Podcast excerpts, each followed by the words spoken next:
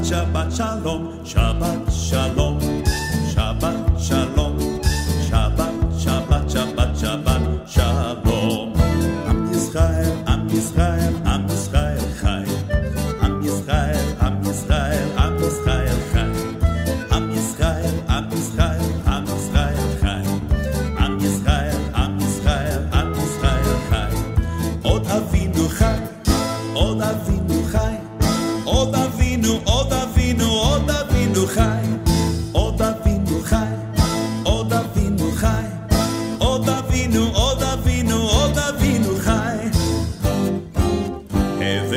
shalom alechem.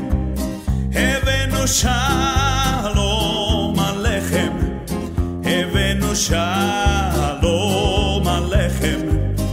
Abenu shalom, shalom, shalom alechem. Abenu shalom alechem.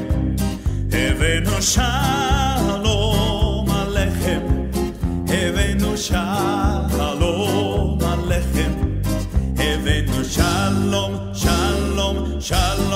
שלום עליכם. שאלו שלום ירושלים, שאלו שלום ירושלים, שאלו שלום ירושלים, שאלו שלום ירושלים, שאלו שלום, שאלו שלום, שלום, שאלו שלום ירושלים. Pray for the peace of Jerusalem. Pray for the peace of Jerusalem. Pray for the peace of Jerusalem. Jerusalem shall live in peace. Shalom, shalom, shalom, Shalom, shalom, shalom. Shalom, shalom, Yerushalayim. Shalom, shalom, shalom, shalom, shalom, shalom, shalom,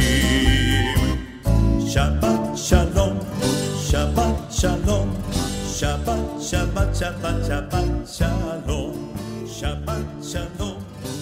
Hartelijk welkom, beste luisteraars, bij het programma Het Leerhuis van Radio Israël. Elke week behandelen wij een gedeelte uit de Bijbel. Deze week is kaderstrijker uit Naale, Israël, uw presentatrice. Ja, en de parasha, de parasha is Waira en ik verscheen. We lezen Exodus 6, vers 2 tot 9, vers 35, oftewel 9 helemaal uit. Uit de Haftara lezen we Ezekiel 28, vers 25 tot 29, vers 21, die dus ook weer helemaal uit. En we lezen Openbaringen 16, 1 tot 21. In Exodus 3, vers 14 en 15 noemt God zich voor het eerst de aanwezige JHWH tegenover Mosje. En nu, in Exodus 6, vers 2, spreekt God tegen Mosje dat het volk hem niet eerder heeft gekend met deze naam. Ook al komt deze naam al 165 keer voor in Genesis. De aartsvaders hebben God gekend als Elohim. En Mosje is de eerste die hem mag herdenken bij zijn werkelijke naam. Deze naam heeft geen meervoud, zoals Elohim dat wel is. Waar we ons dus nog zouden kunnen afvragen met wie we eigenlijk te maken hebben. In JHWH, deze naam, zien we dat we te maken hebben met de enige, de alomtegenwoordige, oftewel de aanwezige. Dit is wat JHWH letterlijk betekent. Zijn naam is afgeleid van het werkwoord Haya, wat 3549 keer in de Tenach voorkomt. En wat ook betekent geschieden, gebeuren. De naam JHWH komt overigens 6220 keer in de Tenach voor. En dan heb ik een rekensommetje gemaakt, wat in het Hebreeuws kan. 6220, 6 plus 2 plus 2 is 10. En 10 bestaat uit een 1 en een 0, oftewel een 1, want met een 0 kan men niet optellen. En God is 1. Dat is eigenlijk de som van die 6220 is 1. En God is ook 1.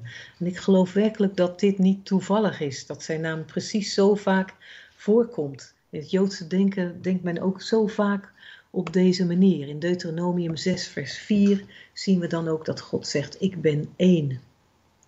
En dan naar die plagen. God gebruikt drie elementen om de farao en zijn afgoden terecht te wijzen, namelijk vuur, water en wind. De eerste plaag in Egypte voert hij aan door middel van water, namelijk het bloed en de kikkers. En de sprinkhanen, de steekvliegen en muggen, luizen ook, worden door de wind aangevoerd.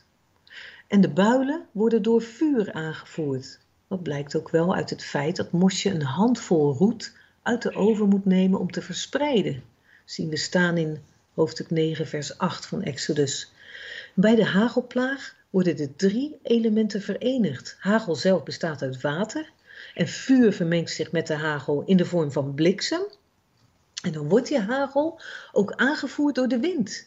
En daarom zegt God dan ook in Exodus 9, vers 8: Dit keer zal ik u treffen met mijn zwaarste plaag. En overigens is de derde plaag grappig, satirisch te noemen. Ik zei zojuist dat hij door de wind werd aangevoerd, maar dat klopt niet. Moet ik even herstellen. Uh, Jonathan Sachs zegt hier iets heel moois over in zijn boek over Exodus. Bij de eerste twee plagen konden de Egyptische magiërs nog wat nadoen. Maar de derde plaag bestaat uit luizen die uit zand worden gemaakt. En dat kunnen de magiërs niet. En dan is eigenlijk de grap, ze kunnen niet eens een luis maken met al hun occulte manifestaties. En de farao's die elkaar opvolgen door de eeuwen heen, die zien zichzelf als goden, als krokodillengoden, die zich verrijken met het water van de Nijl. Ze zien de Nijl als hun eigen maaksel. Dat staat in Ezekiel 29, vers 3, deel van de Haftara. En dit komt omdat ze kanalen hebben gegraven waardoor de Nijldelta een zeer groot oppervlak beslaat, veel groter dan de Nijl van nature zou kunnen beslaan. De farao's zien zichzelf als onaantastbare, stille en vooral goddelijke schaduwen die dominant zijn over alle vissen in de Nijl. En God maakt hier in de profetie van Ezekiel radicaal een eind aan. En Ezekiel profeteert dan ook dat de krokodil met alle aanhangende vissen in de woestijn gedumpt wordt om tot voedsel van de dieren al daar te dienen. Het is overigens maar de vraag of de farao's zelf hebben gedacht om die kanalen te graven, of dat dit idee nog van Jozef afkomstig is. Er is namelijk een kanaal dat het Jozefkanaal wordt genoemd. En dat zou heel goed het eerst aangelegde kanaal kunnen zijn in zijn tijd tijdens de hongersnood. In een filmpje aan boord van Nederlandse vliegtuigen is er wel eens een reclame over ons land, over Nederland. En dat gaat zo. God heeft de hemel en de aarde geschapen, maar de Nederlanders hebben Nederland gemaakt, doelende op de inpoldering van land. Maar hoe gevaarlijk. Zoals de farao's dachten weg te komen met de Nijl als hun eigen maaksel te bestempelen, zo moeten Hollanders ook niet denken dat ze met de inpoldering van land het recht hebben om te zeggen dat het ook hun maaksel is. God stelt aan en God breekt af wanneer hij dat nodig vindt. En dit soort dingen vindt hij doorgaans nodig wanneer de mens arrogant wordt.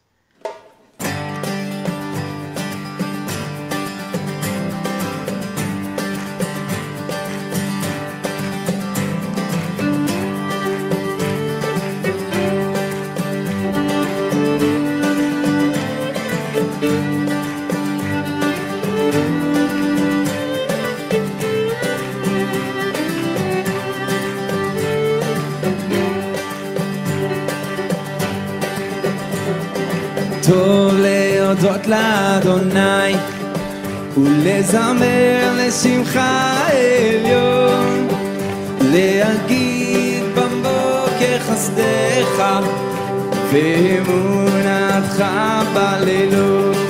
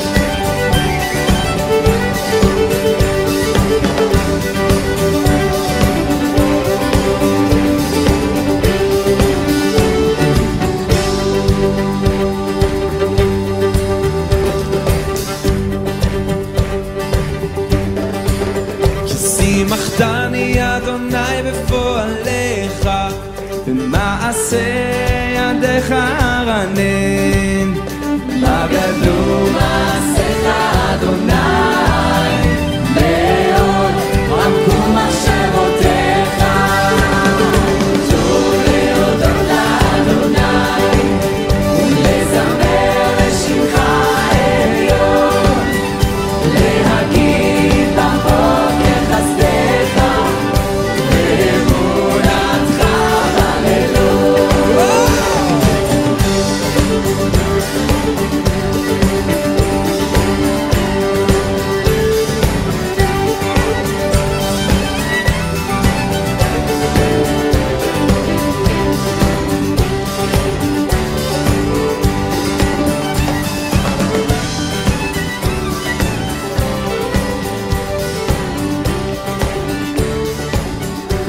להגיד בבוקר.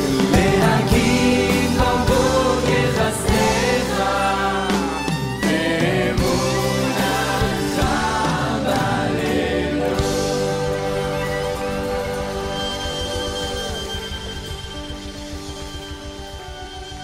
Maar wat dan weer zo ontroerend is in Ezekiel, is dat God ook aan Egypte weer een belofte geeft.